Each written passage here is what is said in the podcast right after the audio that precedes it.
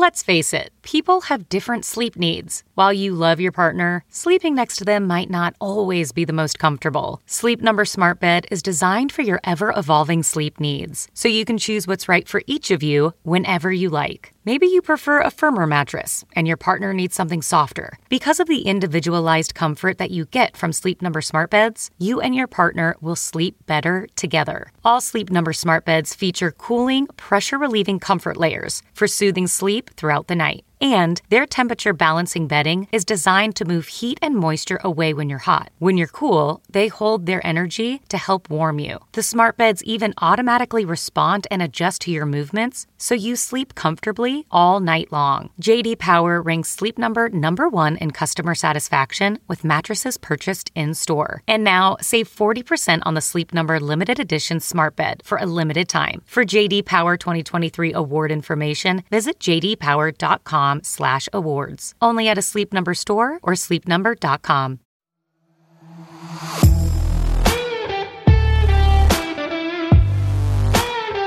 Hey, what's up? It's Jen and Julian. You're listening to episode 39 of X Appeal. And we are talking about, wow, college. Hey, college. College, yeah. Yeah, college. Oh my God, guys, let's go out. Let's get crazy. Um, Where'd you go to college? your- what? Where'd, where'd you go to college? You? I went to Ohio University, which is it is a party school. It's always notoriously on the top like 10 party schools in the country, Okay. um, in the US, but I wasn't doing any of that. I was doing some of it, but not anything nuts. Um, you weren't partying? I didn't party that much in, in college. I wish I did. Um, looking back on it now, I kind of missed the boat, but yeah, I didn't do much partying. I, I got a 4.0 my first semester of freshman year. Yeah. Yep. And by So the way, guys, if you hear some pounding in the back, it's because you hear it?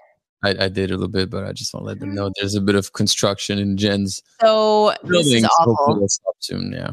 This is awful. I live in Playa Vista and they're doing major construction on my building. They have been for months. Um, they're jackhammering my walkway and they're demolishing my balcony and the balcony above us. So it's been a real treat. I told you to come record here.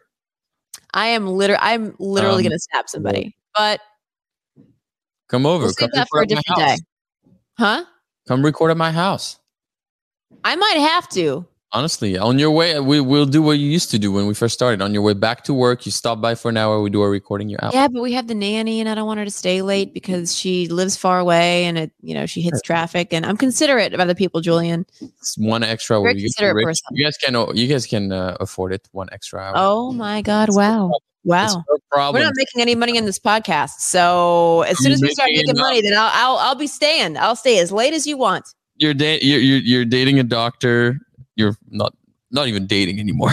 you're in a relationship with a doctor, and uh, and You're you're host. You're, you're a TV host. You make good money. You're still dating even if you're married. By the way, you should always be dating. You should always be dating, of course. ABD. Yeah. Always be dating. IBD, Yeah, yeah, yeah, yeah. Uh, anyway, uh, back to So what I was You weren't you weren't partying and fucking. No, uh, no, I wasn't doing any of those things. I had some, you know, I had I had some parties here and there. I went to some parties, Were but you- not that Did often. you ever? Did you ever go through a hoe phase?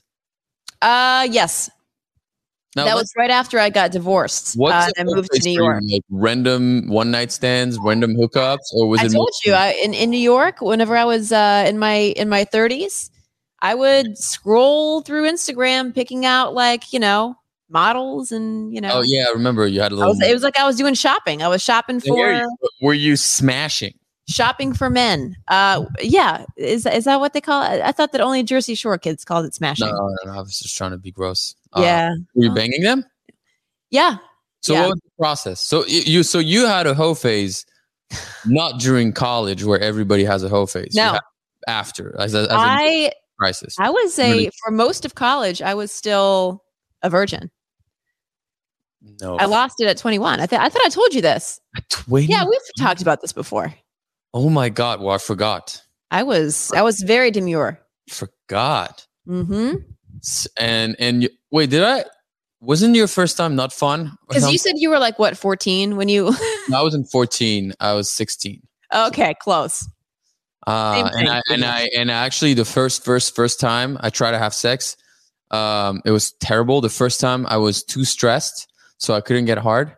And then the second time we tried my girlfriend, I was so stressed to get hard that I actually came in my bed right before we even had sex during foreplay.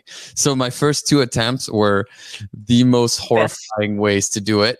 Yeah, then- I would say so. Eventually, thank God I pulled through. But uh, my poor girlfriend, because she, she, uh, she had had sex with one guy before with her ex. So I wasn't her first; I was her second, and she was my first, and I was just like so stressed. Isn't she the sex therapist now or a sexologist? or Oh, whatever? yeah, actually, Yeah. it's sex therapist.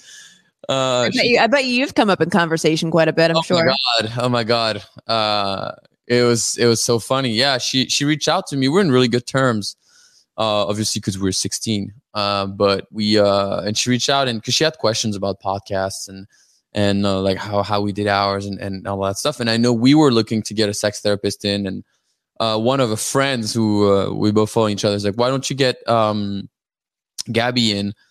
And I was like, oh my god, like a podcast with Jen and my first girlfriend. I, that's, yeah, let's do it. sounds like Sign a me up. Bring it on. Bring Anyways, it on. I, I just the thing like no, I'd rather get a, a All the way. Oh, I'm in. I'm in. Tell Yeah, her I'm in. I'm not. So, uh, but wait, did it wasn't your first time bad My first time was hurtful or no, it was I. But I, I will say this: I literally did feel like a different person. after. I felt like a woman afterward. I was like, I have arrived. Um, I went Weren't you to, horny though before you 21? Were you just flicking the bean all day? No, you know what it was? I had something that a lot of my other girlfriends did not have anymore, and a lot of guys wanted. Mm-hmm. And that is how I kept my virginity. It wasn't like it didn't have anything to do with morality or Right. anything or religion or any my upbringing, like nothing.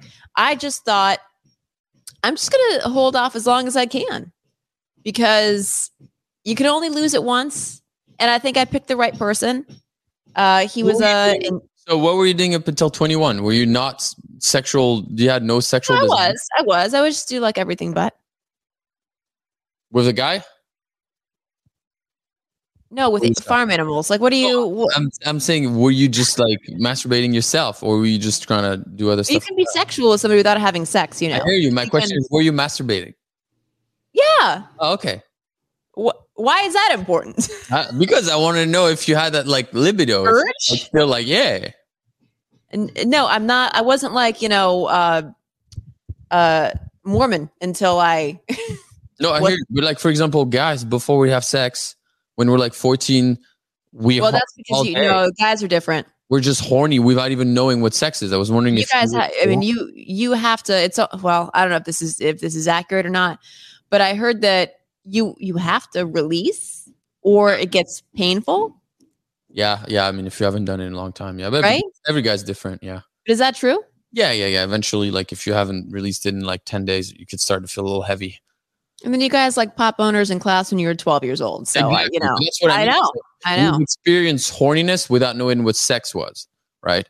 And only like masturbation. So I was wondering, is you as a woman without knowing what sex was, if you experienced what horniness was? That was my question. Of course. What do you think? What? What? Do, what, do, I can't. I. Uh, yes. Okay, so Jen has a high sex drive. Good to know. I mean, not high, but Do you, actually- do you I'm a human being. what?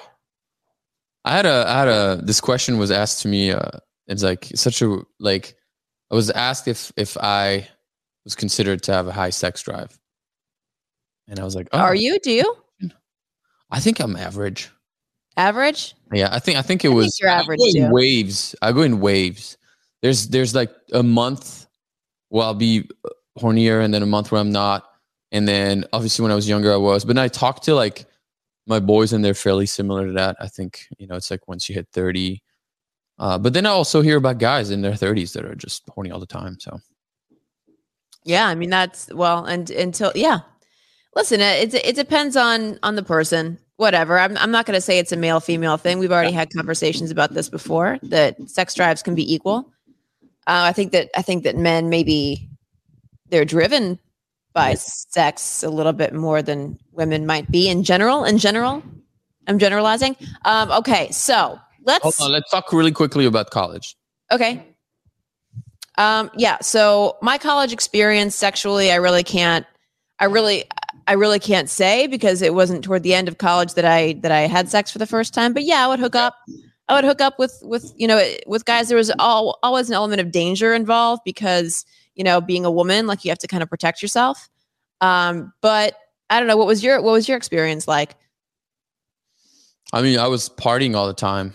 Uh, I mean, uh, most of my college years, I was a full time student going out, and when I wasn't going out, I was working at a, as a bartender in this very popular venue in Montreal. So Mhm. uh, I was out. You know, I was out, and um, yeah, I mean, I had a girlfriend throughout some of my college years, uh, and when I wasn't, I was definitely uh, hooking up.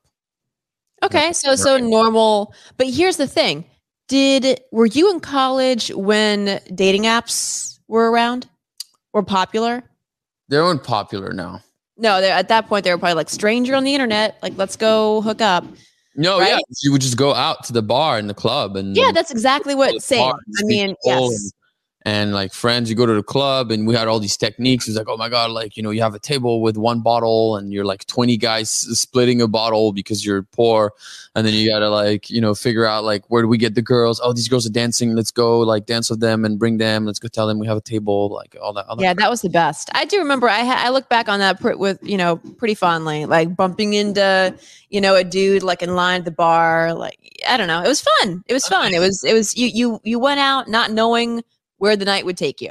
yeah i think i think when um i think when uh at that age I, when i look back on it i think it was fun but there's definitely this like this worry all the time for me as like a a college student you know because it's like you well you, i don't know you i wasn't just you're just not so sure of yourself there's Oh. all these col- the college guys, and these guys are bigger, and these guys are smaller, and these guys are smarter, and this guy's studying this, and oh, this guy comes from this family, he has way more money, so he has a bigger thing. But and- your so your your thing that that you still get hung up on even in your adult life now is was happening back then no, too. then you, no, that, back then was way worse. Now, now, now it's fine.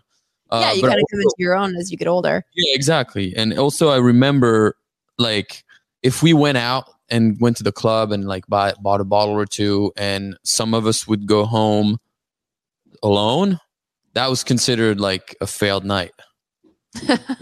You know, even I even if that. you, have to like Yeah. bring bring at least, or if you had like a fuck buddy, or if you had something like it's like you kind of No, I, I will, I will. So, but it gets dangerous if you're a woman. I will say this because I remember freshman year, I, I went to a frat party with a group of girls um, who I didn't know that well because, you know, again, freshman year, you start living with people who you don't know.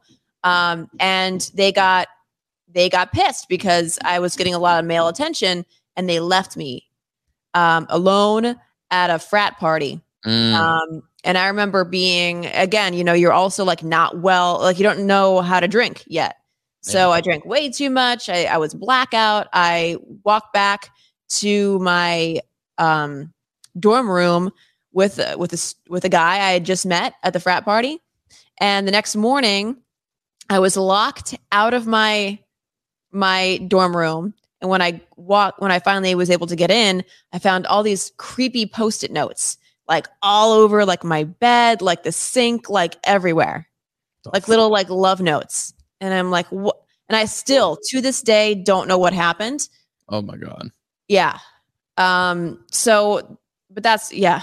So I, I do I do look back on it. It was a fun time, but it was also, you know, you kind of think, oh well, I'm lucky to have made it out without something bad happening. I hate to I hate to say Yeah, that. but yeah, true. and the college kids, because college kids, I, when I remember, I always thought I would spend my, you know, 18 is the majority in France, like where you become an adult. yeah. Uh, I always thought I would spend my 18th birthday with all my childhood friends and my family, and then I moved to Montreal to go to college two weeks before I turned 18. So I got into the dorms.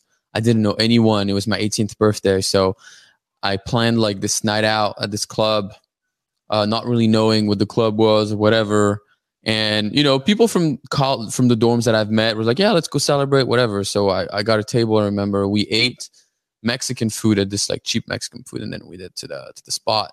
And I it was like the first time too that I wasn't I was used to the French drinking way, which is we kind of sip and you know slowly take it. Like I had been drunk before, but I never like that. And then for the first time, I was introducing of the like U.S. way, American way of drinking, which is like you're chugging a fucking huge Yeah. glasses of alcohol.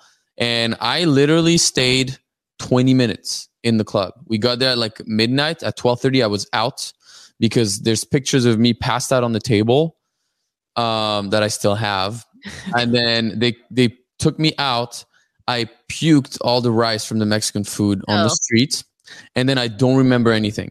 All I remember, Yeah. and then I woke up the next morning in my bed, and I had a roommate in my in my thing who who we you know is is not like my best friend. He's just like some random guy. And uh, I woke up with drawings all over my oh face. yeah, that's that's a classic college move. Yeah. So they draw over my face. And then my roommate says, dude, like, uh, like I felt so bad. Like some of your friends were there, they were drawing on your face. I was trying to tell them to stop, to just let you leave, let you sleep, but you were like blacked the fuck out. And I guess they was playing, they were playing games where they would um, take like a, a card, like a, a debit card, and swipe it on my butt crack to pretend like they were paying stuff. And this was things that I was told. Like I don't remember a single Yeah. Why are guys so gross with each other like uh, that? of the Why guys do you guys you guys do this? And they're cracking. penises all over each other and then like It's like, yeah, we did that. It was just funny or whatever. I was kind of, I remember I felt kind of like violated a little bit. I was like, yeah, a little bit. start my teeth. Yeah. But um, yeah, I mean, I, I wonder how college is now. It's probably crazy. Well, we're about to find out. Uh, Yeah. because we're we're going to talk to Dr. Aditi Paul. She is dating and relationships researcher and professor at Pace University in New York. So let's welcome her in because she wrote a book on the subject. All right, let's ask all the questions. How are you? I feel very intimidated because both of you are so gorgeous. I'm like, Speak for yourself. Thank bucket you. loads of. I tried. I really tried, and that's very evident You look great. because I had to match. I had to match the level of gorgeosity. But thank you so much for having me. Gorgeosity. I love that word. That's great. I'm using that. well, no, actually, we're- thanks for uh, for reaching out. I know I got your email and I forwarded it to Sasha. Mhm. Uh, and I, I was like, oh my God, that's actually perfect. I'm so glad you reached out because this, I think this Gen Z dating in college is actually fascinating. Yeah. it, it baffles my mind. I mean, the kind of language that they use. I, I really truly feel that you're from another planet and they're from another planet. Yeah. I just don't I just don't get it. But this was my attempt to like be sneaky uh, in the most ethical way possible. That's why I'm like, I'm not I'm not gonna pry into your lives, but like I'll call it research. Uh, and they Right. were- so uh, they were they were really they were really uh, um, you know open and honest and and I can't wait to talk about them. today. Yeah. So, Yeah. how, So how are did you, these yeah, how yeah, are did you, conversations that you would have with your students? that's it. Like, how did you, how did you get the research to start? Like, you just sat down with them and were like, hey, tell me about your sex life or, I wish I could do that. I wish I could do that. With that, I, I think I would. I would get a call from HR HR, right? if I do that. But no, uh, you know, it started with me uh, being very bored over the pandemic and and getting really curious about this thing called a hookup. Because I don't know about you, but whenever students tell me, "Oh yeah, like I hooked up with somebody," I'm like, "Did you?"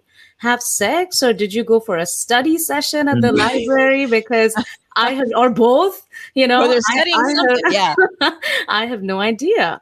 Um, so I looked up a couple of books on on hookup, and there's this one book that I read. It's called uh, American Hookup: The New Culture of Sex on Campus, and uh, the way the professor and the scholar she was writing about hookups, um, it's basically what I was eavesdropping on your conversation before, and you were talking about. Yeah, it's like that drunken haze, the party, the grinding, um, etc and then i look at my students and they say that you know tinder is is the go-to hookup app. Um, and and i'm like so where is tinder in this in this game and that got me excited that okay now that we have a new player in in the college scene uh, that is tinder and Grindr and bumble and and and the next app that came out yesterday maybe uh, how are they changing the culture of sex on campus and that led me to write this book Because it's almost like, and and Julian, I don't know, I, you know, both of us actually can say this that we didn't have dating apps whenever we were in college. Yeah. Or, you know, dating apps that were, I guess,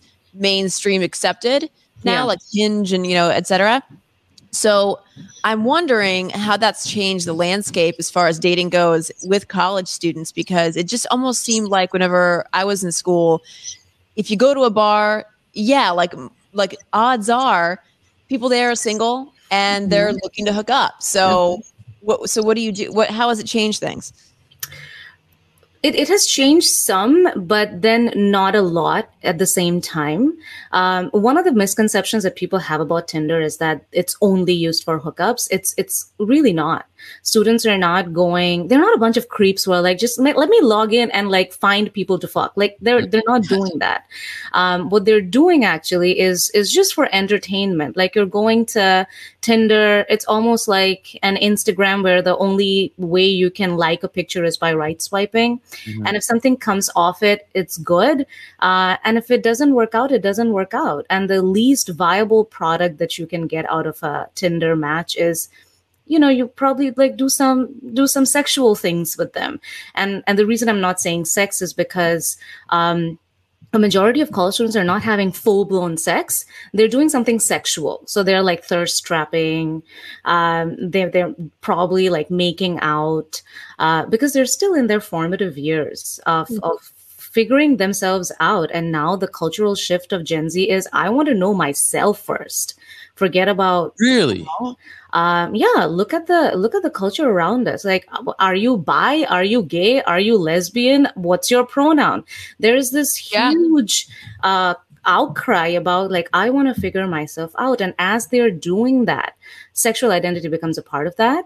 Um and the research shows that a majority of students just make out and a part of that reason is they have a lot, huge amount of dating anxiety. Like they have forgotten how to date, or they they- they've never been taught how to date. Yeah. Um, so that keeps them from like escalating things. Having said that, dating apps, if you do hook up with somebody on a dating app, you are statistically more likely to have riskier sex than if you meet somebody through school. So that's. Oh, yeah. one way in which uh, dating apps have changed. you mean like you mean like uh because they feel like they know them already, so they're more comfortable to have unprotected sex? there Risky. What do we mean by riskier? risky uh, unprotected sex yeah um, there's also a confounding variable over there where sexual orientation plays a huge role um, because the research that i did i surveyed 318 participants across the us and the reason why i said that it's not changed a lot um, turns out that students still want to meet their hookup partners through like school or through friends of friends. Um, that's the kind of setup they want to meet somebody they want to hook up with. And 25% met through uh, dating apps but out of those 25% 60% were I- identified themselves as lesbian gay and bisexual. Wow. so the lgbt community um, is Oh. really using dating apps to hook up. Because So- they're looking for people who are more like like minded, like themselves, or yeah, yeah. Yeah. I mean you can i mean our our default is straight thinking right? Like if you walk down campus the default is a guy is going to like a girl. Um it's very hard to tell the orientation of a person by the way they're presenting themselves. Uh, and that the the apps or the filters that the apps use it makes it really easy for somebody Yeah. to know that oh are you polyamorous or are you uh, uh, uh, do you do you like same sex hookups? So that makes it more convenient. And historically um, the lgbt community has defaulted to the online space because of you know different sorts of uh, stigma that is there in society even in the us which is still very egalitarian but there's still stigma associated with that But- sure. So I'm actually shocked because, to, like, I remember talking to a relative of mine who's probably seven, eight years younger than me, and Mhm. he had his first oral sex experience when he was 13. And I, when I was 13, I was at the skate park. I have never. No, that's yeah, that's true. So- like, you, so you to me- about this. Yeah. So to me, I was expecting kids like Gen Z nowadays to actually be hooking up left and right, whether it's with guys, girls, and, and having way more sexual freedom. yeah It's you they seem do have that like- and especially also if you look at what's influencing them right Mhm. we're all influenced a little bit about what we're watching i mean i remember watching in the first when i watched the first season of euphoria i remember this one of the girls on euphoria having sex behind like a dumpster Mhm. at, uh, at, at this um th- this uh, the ferry park right like the, yeah, like, yeah, yeah, yeah. It's So- right. so Euphoria really. me like if this is what high school is i can't even imagine what college is but you seem to say that it's actually going the other directions where Yeah. people are actually trying to figure themselves out and Mhm. they're using they're using the apps to do that but not to actually go through with it Yeah.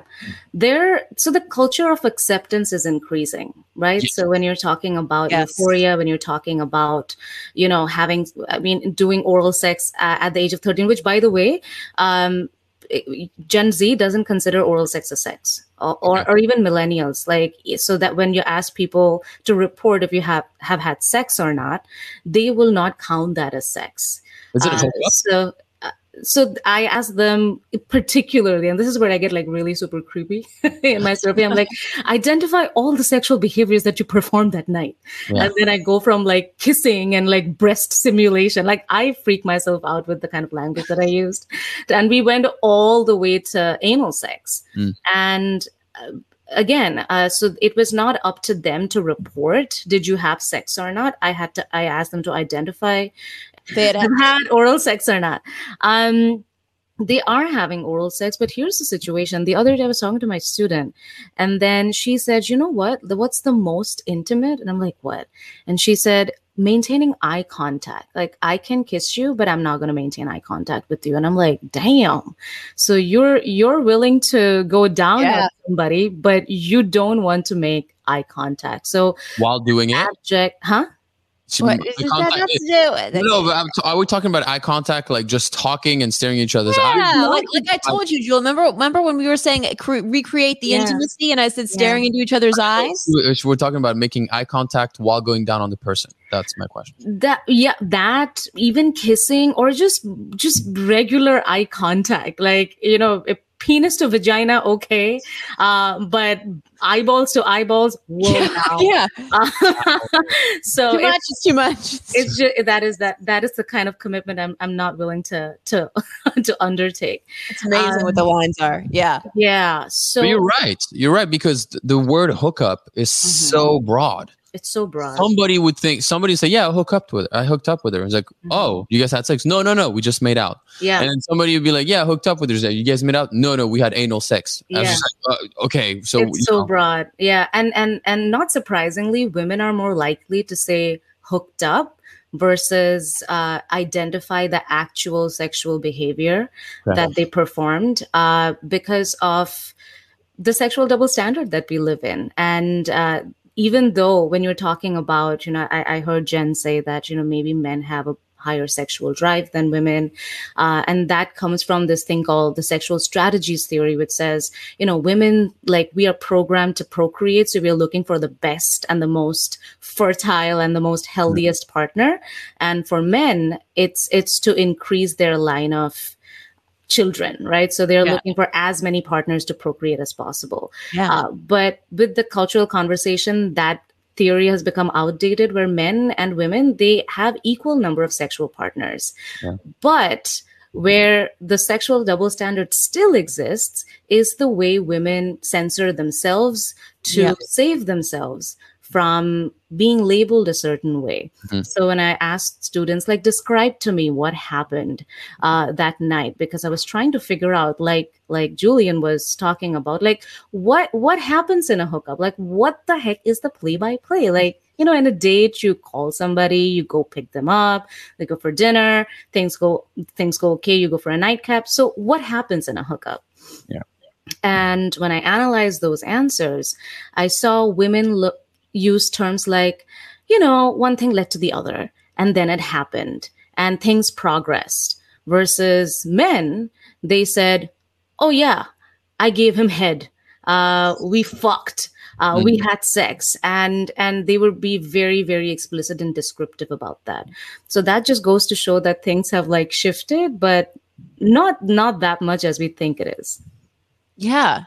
So, so, and that's that. That is true. There's a lot of stigma still um, behind the way we behave as women when it comes to hooking up. Mhm. Like, I yeah, it's probably part of the reason that I stayed a virgin, to be honest, um, through most of college because I just didn't want to be labeled as as a hoe or Mhm. somebody who was just like super easy. Yeah.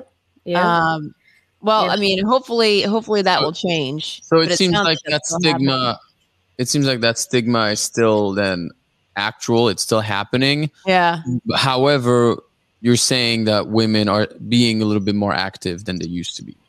Yeah, because when I uh, checked for like a statistically significant difference between the number of sexual partners that women had Right. versus men had, there was no difference. Okay. So the the behaviors are changing clearly. You know, things like WAP and uh, the the the slut walk by Amber Rose. These are these are working in our favor. Uh, and add to that the fact that uh, you know women have medical advancements to their to their advantage, where uh, you know you can have sex without thinking about you know the the women what they thought about during the times of Bridgerton. So like you can have sex if you want to, um, but in terms of like embracing it and and talking about it um, and and not being implicated in a certain way for that behavior. We are still we're still working through that um, as as a society. Hmm And I so, see you, you did you do you did you find out that so the apps um, are students in college still relying heavily on going out to meet people, or they're mostly have? I, I know you you kind of touched based on that a little bit, or Yeah. like, are they mostly doing apps and then possibly going to the to meet the person they match with in person, or You do know- they match with them and then they go straight to their houses? Um, the, there is a fair amount of talking involved. Um, so when I ask them this this idea that we have about hookups, right? Like this is this one person that you saw this random night, and then you got so freaking drunk that you cannot even remember their face, and you hooked up with them, and in the morning you have this walk of shame, and then you go. Um, that is clearly not the case. Hookups are. Th- That's not the way Gen Z is hooking up. It's so much more mellow um, and I can read some of their responses later on if you'd like because yeah. it's it's so chill, right? It's it's something that they do, uh, but but more than meeting people, what they are looking at is friendship based sexual encounters.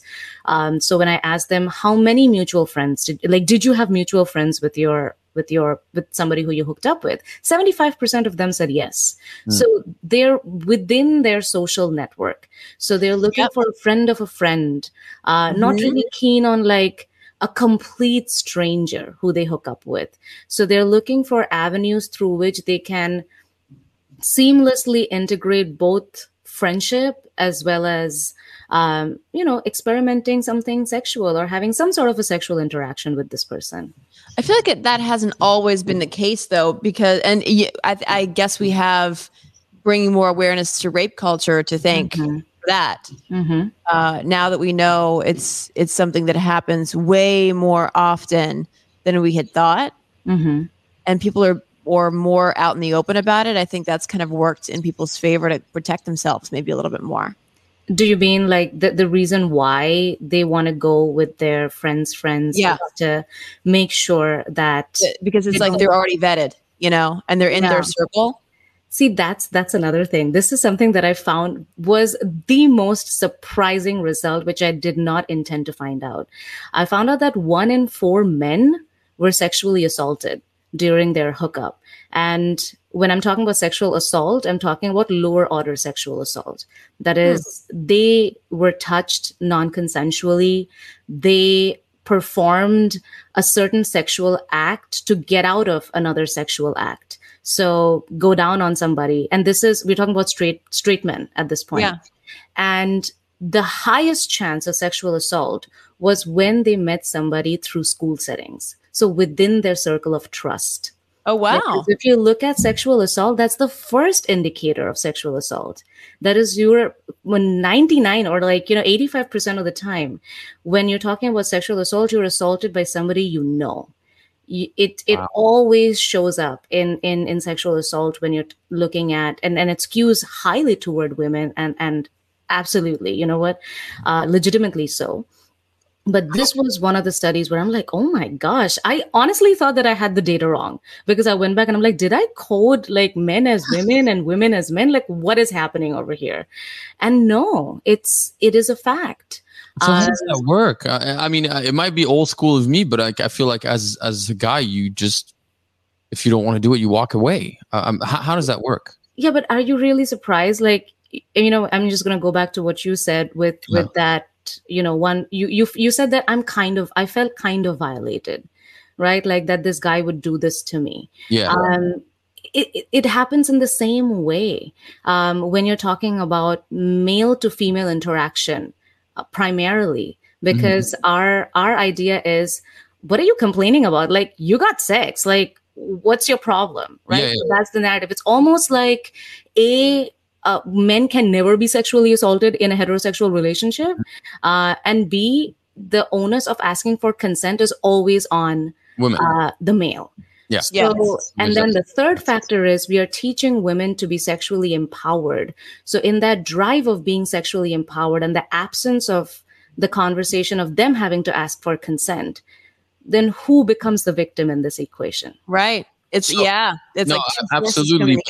Are you are you able to, without being too graphic, walk us to like through an example of how, how that would happen uh, to a man? Like what? So, uh, yeah. To help me understand it in a sense, because I feel like to the only the only thing I don't understand is like as a man, if you are not consensual, mm-hmm. there's a body part that needs to be aroused for it to yeah. happen. So if you're mm-hmm. not consensual, how are you aroused at the same time? So I asked them six questions, and these are all questions from a, a study that was done previously by NYU professors. And they uh, measured sexual assault in some questions. Some of them, some of them are, uh, did your partner touch you without your consent. So mm-hmm. low order sexual uh, assault, right? Still sexual assault, but really low order. Mm. Then you have uh, questions like, did you have to perform uh, oral sex on this person to get away from having actual, like you know, penile to vaginal sex with them, okay. or did you what did this person have sex with you when you were inebriated, um, and did you touch this person non-consensually? So the research shows that not only are have men experienced sexual assault, they are also most likely to perpetrate sexual assault. So it's not like you're like men are absolved. So they are the bullies and the being bullied both at the same time. And the chances of sexual assault are higher when you are in hyper masculine environments, like, you know, fraternity or being an athlete. Um, because, you know, patriarchal thinking hurts everybody, right? Mm-hmm. The fact that your men and, and any sexual touch that you have you should be thankful for that. Like, dude, you got some action. What the fuck are you talking about? Mm-hmm. Right. So that kind of thinking really takes away the power of this this said individual saying that no like this is my body like you can't just like jump and pounce on me just because you're horny uh, yeah. so we really need to like get to a position to to normalize that and this in no way takes away the conversation from women being disproportionately affected by sexual assault so I also so, think that men are not as willing to report sexual assault yeah. as yeah, women are. Mm-hmm. Because we so don't identify that. It's very surprising to me yeah if we don't identify something as sexual assault as sexual assault. Uh, yeah. and, th- th- and and we do that to like almost save ourselves because it's not just bad that we were violated. Now we have to come to this realization that bro i think i was raped though. That's a hard ass conversation to have. Um, especially if you're in a hyper masculine environment. Even as a guy i and you explain it and i still have a hard time understanding how mm-hmm. i can get sexually assaulted by a woman. I, yeah. I still have a hard yeah, time. Yeah, now imagine a guy in a frat house saying, oh, I, mean, I got sexually assaulted and trying not to get laughed out of the room, essentially. Yeah. Like, why do like, you think? I mean, are you the reason why you think? I know you're saying that, listen, my dick needs to be hard for this woman to to to be able to fuck me. That's where you're getting at, right? Um, there, there would be two. So there's two yeah. instances where I can understand it. Yeah. The first one would be I'm at a bar, I'm talking, whatever. Yeah. We're talking to the to I'm talking to a girl, and then all of a sudden she just grabs her hand and goes straight for the jewels and and mm-hmm. and she grabs it. Cool. Mm-hmm. This I could see it feels like like I'm getting I'm getting I just got assaulted. Sure, Mhm. this I understand. Mm-hmm. The other one, which is the other extreme, was like we're both in the bedroom, Mm-hmm. super intoxicated to the point that I have no idea what's going on, and then she Mhm. hops on me and she does her thing. Yeah. But that would that's the only two that I'm kind of like that I can't understand it happen. Anything in between where it's Yeah. like we're both in the room, we're Mm-hmm. both somewhat understand like clear enough. Mm-hmm. I don't understand how in this situation I can get I can be sexually assaulted because. If, if it's like uh, uh, if it's pressure from my friend saying, "Wait, you get with this girl, you better have sex with her," Yeah. Wh- is does that is that technically considered a sexual assault? If if, he, if he's performing an act under pressure of his peers, I didn't ask that question. I said, did you perform this under pressure from your partner? your partner. Right? Because sometimes we know how many times a woman has said yes because this guy was persistent. Yeah, Yeah. Right. And I mean, just because you've gotten a yes doesn't mean that this is consent, right? Like Yeah. it's it's not that. And there's a formula for for what is actually informed consent.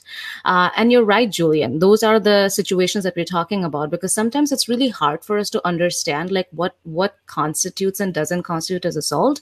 Because when you hear the word like assault, there's always some sort of Violence. idea that there's something violent happening, right? Like there's there's pressure and like how can a woman even assault a man when a man has objectively higher physical power than this person Right. but we're not talking about like coercion that way we're talking about sexual touch and sexual performances that you did not say Want to. yes to Yeah. um and one of the factors is alcohol because when you are hooking up with somebody you met through school you are the students had a objectively higher a level of alcohol consumption that they did not have in dating apps so when you are having unprotected sex in dating apps it's it's consensual. Like everybody is in their wits.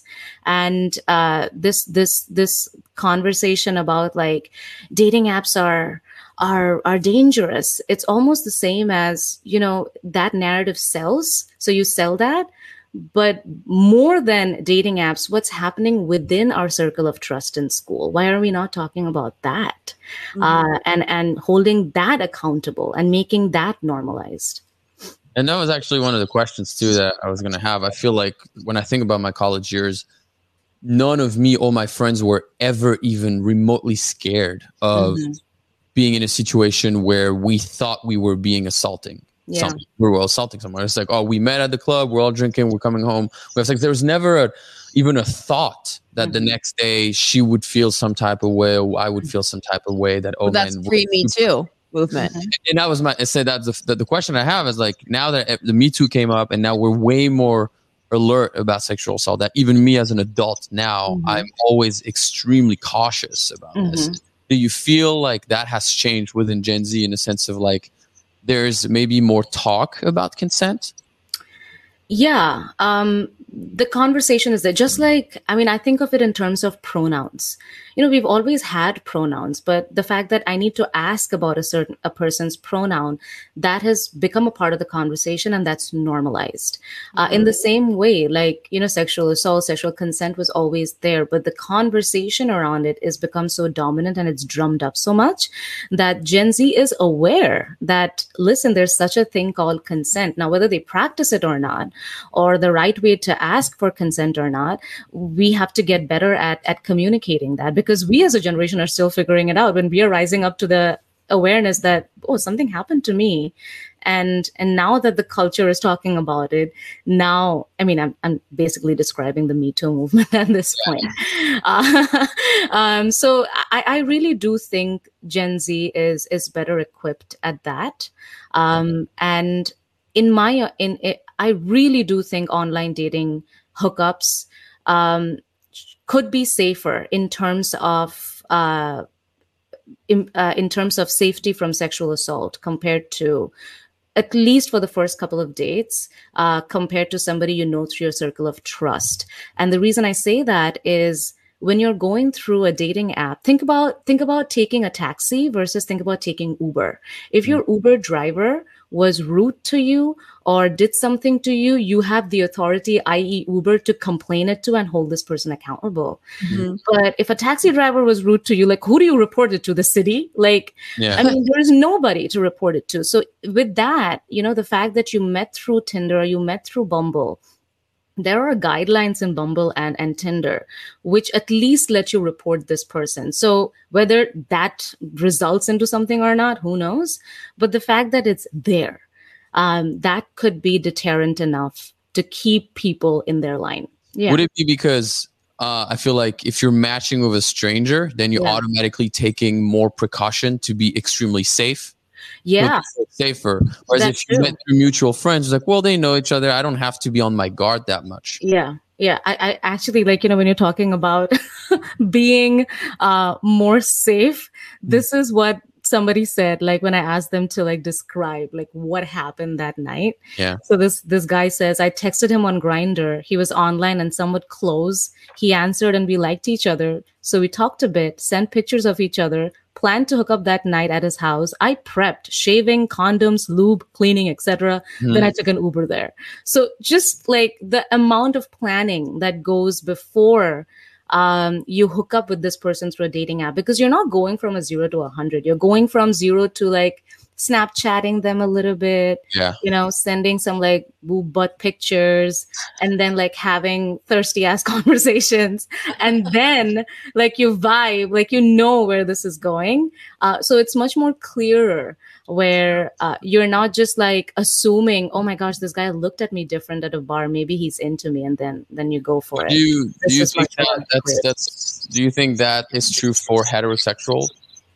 In a sense, like I, I think like Jen and I have touched a little bit in a few other episodes about how the hookup culture within the gay community, men on men, is Mhm. somewhat a little bit easier, and it just kind of like it, it just kind of works a little bit easier to, to do Mhm. it. Did you find the same results from uh, men to women, like that? You know, they in terms better. of like what you were describing about like the guy he matched with Grindr they talked for a little bit they, they Yeah. It's I see he prepped and then after that he went to his house. Yeah. I feel like that is similar from a guy meeting with a girl. Like she she they talk they send each other stuff blah blah blah. She preps she goes to, to his house. There is a fair amount of planning um that both, both yeah. happen yeah yeah there's a fair amount of planning and and talking about gen z like showing us how it's done. Um they the women also plan. They they ask this person out uh their their partner their male partner out for for a hookup or a date or whatever have you uh when they're going through apps. So um it's not always on the guy to like ask this girl out. The girl also initiates plans. Yeah. I love that. Yeah I love that What Actually, about getting into a uh, a committed relationship for Gen Z or people who are in college? Because I, I I don't Yeah. know. I I found it very difficult as a working adult to get Mhm. into a relationship. Uh, So I can't imagine what it's like right now for for Gen Z because you hear like situationships and like oh yeah all these terms for half-assed relationships. That's truly Uh, it. yeah. Um, but also, you know what? Let me tell you something. I there is a certain amount of pride that I've seen in Gen Z, people who have who are in a relationship, like they made it out in some way. Like they're the they are the exception and not the rule. So whenever I ask students, and that's the reason why I did an anonymous survey because I'm like, I'm not gonna get shit out of these students if I ask them face to face. So um, like my friend, my students will always say, I haven't participated in hookup culture, but my friend. And I'm like, why don't you just say that you were thirsty Right. one night? Like, just let's just cut to the chase. Um, but there is a certain level of like pride that, oh, I haven't had a hookup. I, I have a boyfriend. Um, and then for people who are on the other spectrum, they're not they're not having a hotation. You know what I'm saying? Like it's not that they have all these kids to hook up with and they're just like having rabid sex. Uh, they're hooking up with the same person um, once a month or in two three weeks. They repeat that. Um, a- and I asked them, yeah, and and then and I asked them like, listen, were you like on a scale of one to five, how romantically interested were you to, with this person? and 75% said very or like i was so they want something there but this conversation or like to lock it in um, they really are jen what you're talking about getting into situationships or or lack of vulnerability and and Just just, Why? Why is that? saying, because I'm sure it comes back to what you were saying. They have dating anxiety. They don't know how to date. yeah and, So they don't know how to take it. The, the only way you take it, like you could hook up with someone yeah if you don't take that person on an actual date and do a Yeah. date and activities outside of the bedroom. Yeah, You're dude, never dude, going to go into a people know how to court each other anymore. Yeah. But the funny thing is, you know what? They're doing all of that, but they just don't call it that. They're like, oh, I'm just hanging out. I'm just talking to this person. Oh, like they they will literally say that they're they met up for coffee, they went to their dorm room, they put in a movie and they like chilled. I'm like, dude, like this is a Yeah. date. Like you you really are dating at this point, but they don't call it that. I just got too excited about that. Um it's like Where does the anxiety come from? The dating anxiety that you mentioned earlier. Because which podcast really somebody said it? Jen, there's somebody who said also the younger generation have a dating. They're an- anxious about dating. I forgot. Mhm. Oh, it could have been uh, Dr. Drew and his his daughter. I think it might have been that. So, so where does that come from? just i there are so many there are so many reasons like i i haven't measured them so i don't know definitely what is causing dating anxiety um but you know again going back to gen z being digital natives and mm-hmm. their digital footprints are permanent. So they're always thinking about the implications. Like we were dumbass children. Like we did dumb shit back in the day. Yeah. and there is no way anybody can go back and you know find those. Like all three of us i can confidently say it even without knowing you that we would have been canceled yesterday you Thousand know? percent. um, so but now gen z being digital natives they they're so aware about their actions they're so aware about the footprints that they leave uh, they don't have that ability to just like do whatever um, so their their their actions have consequences so that could be one part why they're just overall anxious and dating anxiety is a part of that anxiety Hmm. Are they Um, also maybe a little unwilling to to devote the time and the effort toward a relationship? Absolutely. I, I really do think that. I mean, I was just reading something today, like the indicators of each generation. And Gen Z, one of the indicators is infinite possibilities. I was about to say that. Yeah. Infinite possibilities. It, it's a bottomless pit everywhere. You know, like Yeah. Uh, y- your your Facebook scroll never ends, your Instagram feed never ends, your TikToks never end. Choices for partners will never end. Mm-hmm. So how do we lock into something? We cannot commit so much to subscribe to a fucking YouTube channel. Like right. we can't do that. Sorry for the F word, but no, like but the, the attention span is like it has diminished to the point where Yeah. like I people are always, I guess, uh, always looking for the next greatest thing to come along. yeah, Well, I have this great person in front of me, but what else is out there? it Yeah. comes back to this notion of knowing a lot of people, but just feeling alone yeah, because yeah. they, they, they know all these people. Do you, I mean, are you able to maybe um, say how do you how do you see then relationship for Gen Z in, in five ten years? How, how do you think the relationship will be? Will it be like our parents? Or do you think because of all these, like, would there be maybe a, a reset moment where a gen this generation is going to be like, this is too much, we need to stop? Just like I know some kids right now think it's cool if you don't have Instagram. yeah, yeah, Cool everything kids old don't is have new again. It's like no, Mhm. that's cool. I don't want anybody to know what I'm doing. yeah. I don't know if you're able to, but do you have maybe a little bit of an idea or, or what? Like, how does that look for the future for them?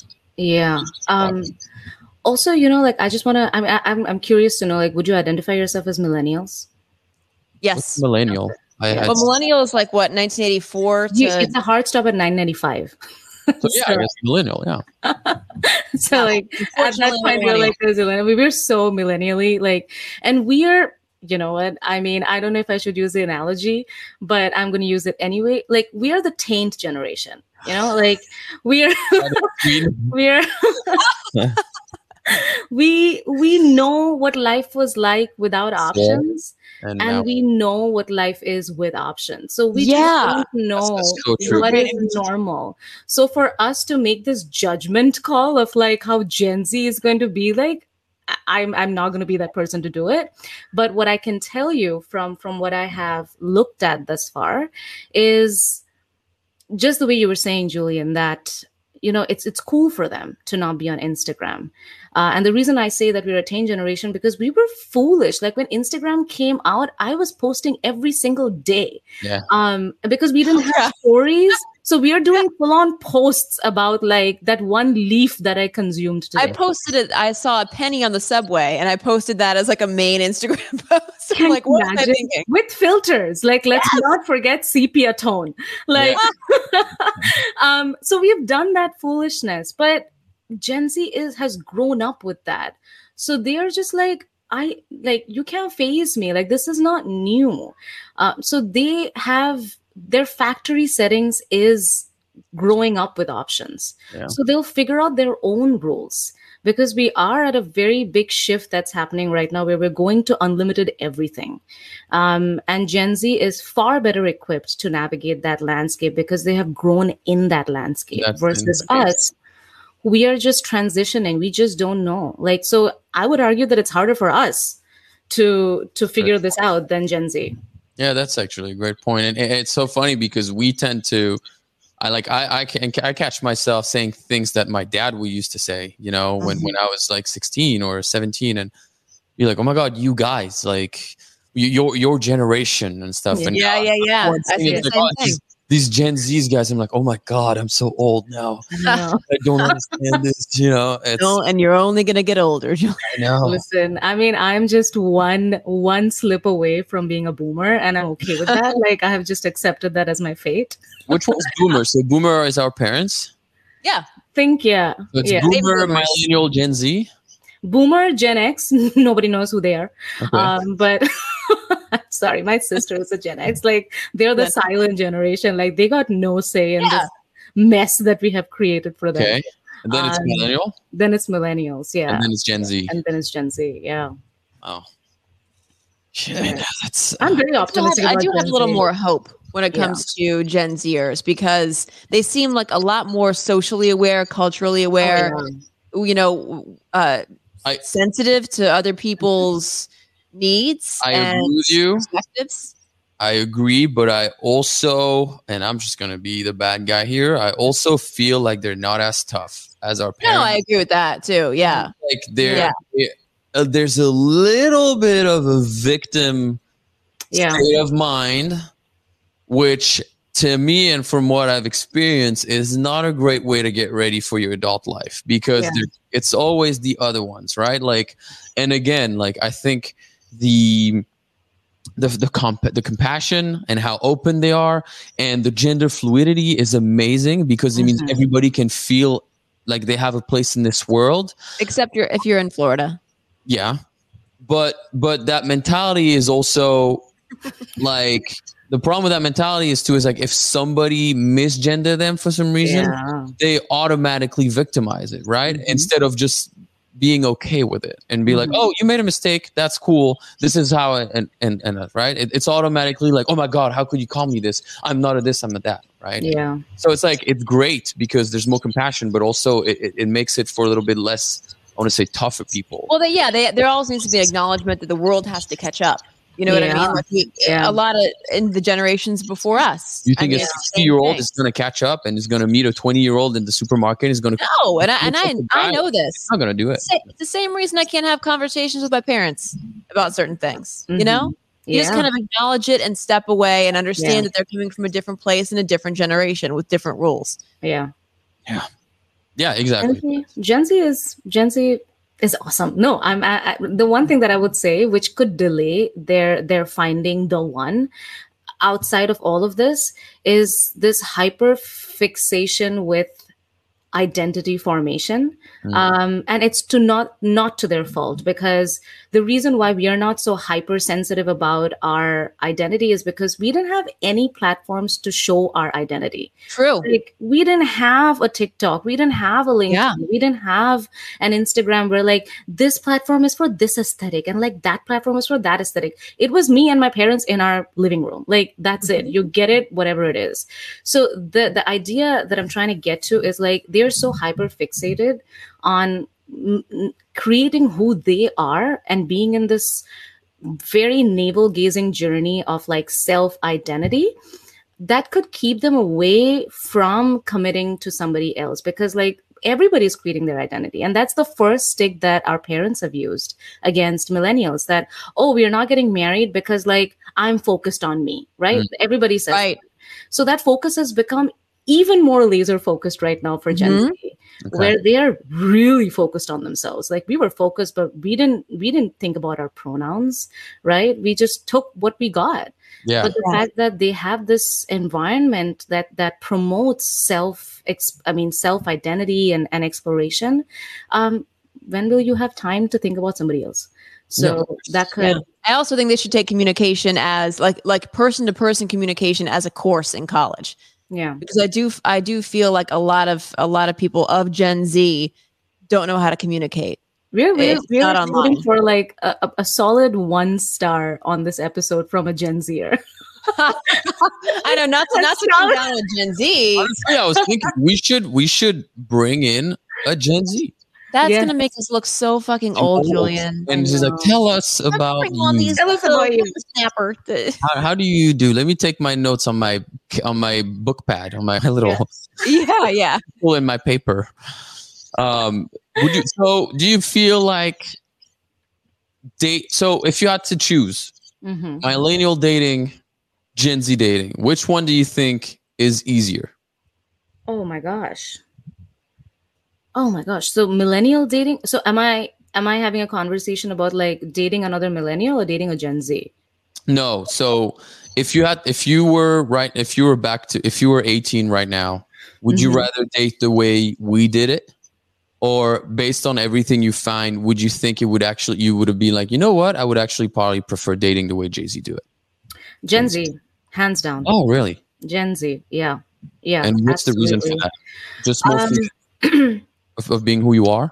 um just clarity. Clarity of expectations. Uh without because i have seen what dating was in in a millennial setting. Mhm. so i know firsthand that i'm not going to voluntarily pick that. Um so just talking about slut shaming right? Like Yeah. back in the day i mean i never questioned the concept of slut shaming. I never questioned the concept of uh you know casting couch where i'm like oh yeah like women do sleep uh their way to the top. Like we we we uh use sex. But then i never questioned the fact that well let's talk about the predatorial man that made women do it. Mm-hmm. so and women had all the right to explore their sexual agency and to live in that time to have honest conversations who is not going to pick that? And before going on a date yeah i want to show my fire picture to this guy versus just like you know showing up for the date. So i would 100% um pick gen z dating without uh over over millennial dating. Any It seems like there's more freedom. It seems like you're just more free to be who you are. a lot more freedom. A lot more freedom yeah. And that just gets better from generation to generation Yeah, that's actually very interesting. yeah Well, I like that. I like ending on a high note. yeah So Gen Z, Gen Z win. Gen Z, we gen were z listen suck. just just don't cancel us like we love you yeah.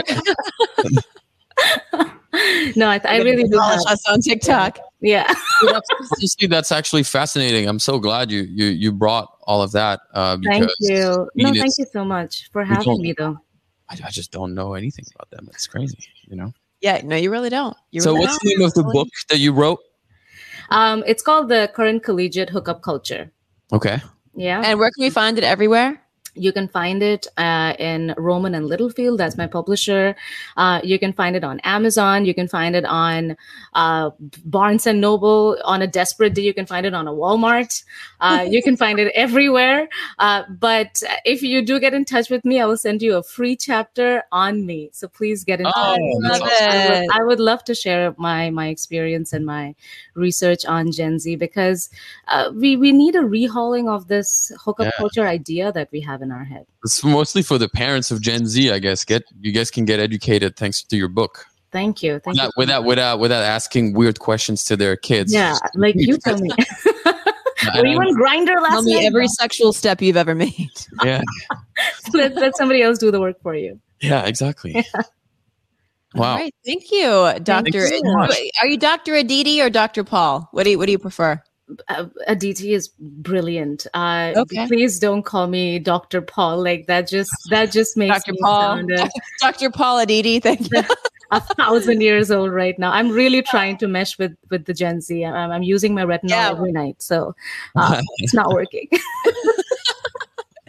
Well, thank you so much for coming Thank on. you. Yeah, thank you for having me. Are you on? Are you on TikTok? Are you on social? I am if I am a lurker on TikTok.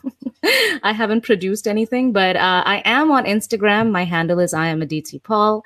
Um, I have a LinkedIn like a like a boomer. Um, Okay. I have my Facebook. You can find me an- anywhere with Aditi Paul. But thank you so much, Aditi. Thank you. Thank you, thank you so much for having me. It was such a pleasure. I, I loved my time here. I mean, a PhD with a personality. For real. I wish she was my teacher. me genuinely laugh. Like she, Yeah. What a cool teacher. we are the taint generation. We That- are the next generation. That's what got me. Yeah. I'm proud it's to be a taint. perfect. Actually, it's actually a great analogy. It is the Butthole and the ball sack. That's well, us. okay, you didn't have to take it there, but But that's what a taint is. I Women- understand. women I- don't you know, leave it to you to kill a joke, man. Leave it to leave it to you to kill a joke. Right? You don't have a taint. Women don't have a taint. What? I don't know if I do. I don't know if is it a man or a woman thing. I think it's a women thing. Oh, it's I think it's a men thing. Uh oh. Yeah. I've never heard a girl say, "Oh, he leaked my." He Something that my we taint." is this something that we Google? Can I ask the Google machine? You can ask Google machine, but I don't think so. Siri, do men or women have taints? Google's not good. I got tainted love. I got. Yeah, Google doesn't know. uh, Just you know what? How both men ask, and women have one. how about you ask Jared? He's a doctor. He will know if. Well, men- that's gonna be my first question to him whenever uh, whenever he gets home. Not like how are you? no. How you know? Jared. How did work Go go? Let's go. Do I have a Hey, taint? Jared. Hey Jay Bear, do do. I have a taint as well, or Perfect. is it just for the men folk? Hmm. All right. No, honestly, uh, I'm so glad we brought her on. She was awesome. And, Yeah. Uh, actually, kind of learned a lot. I, I I used to be a little bit of a Gen Z hater. Now I kind of like like them more. I th- I feel like they're maybe maybe dare I say a little more evolved than we are. I think they are. I think they are. I think we're the we're, we're the old fucks here. I know I hate admitting that. You know, Oh God, but my day's ruined. Um, all right, so that's it. That's it, right? And then we'll uh we'll see you we'll see you next week. all right.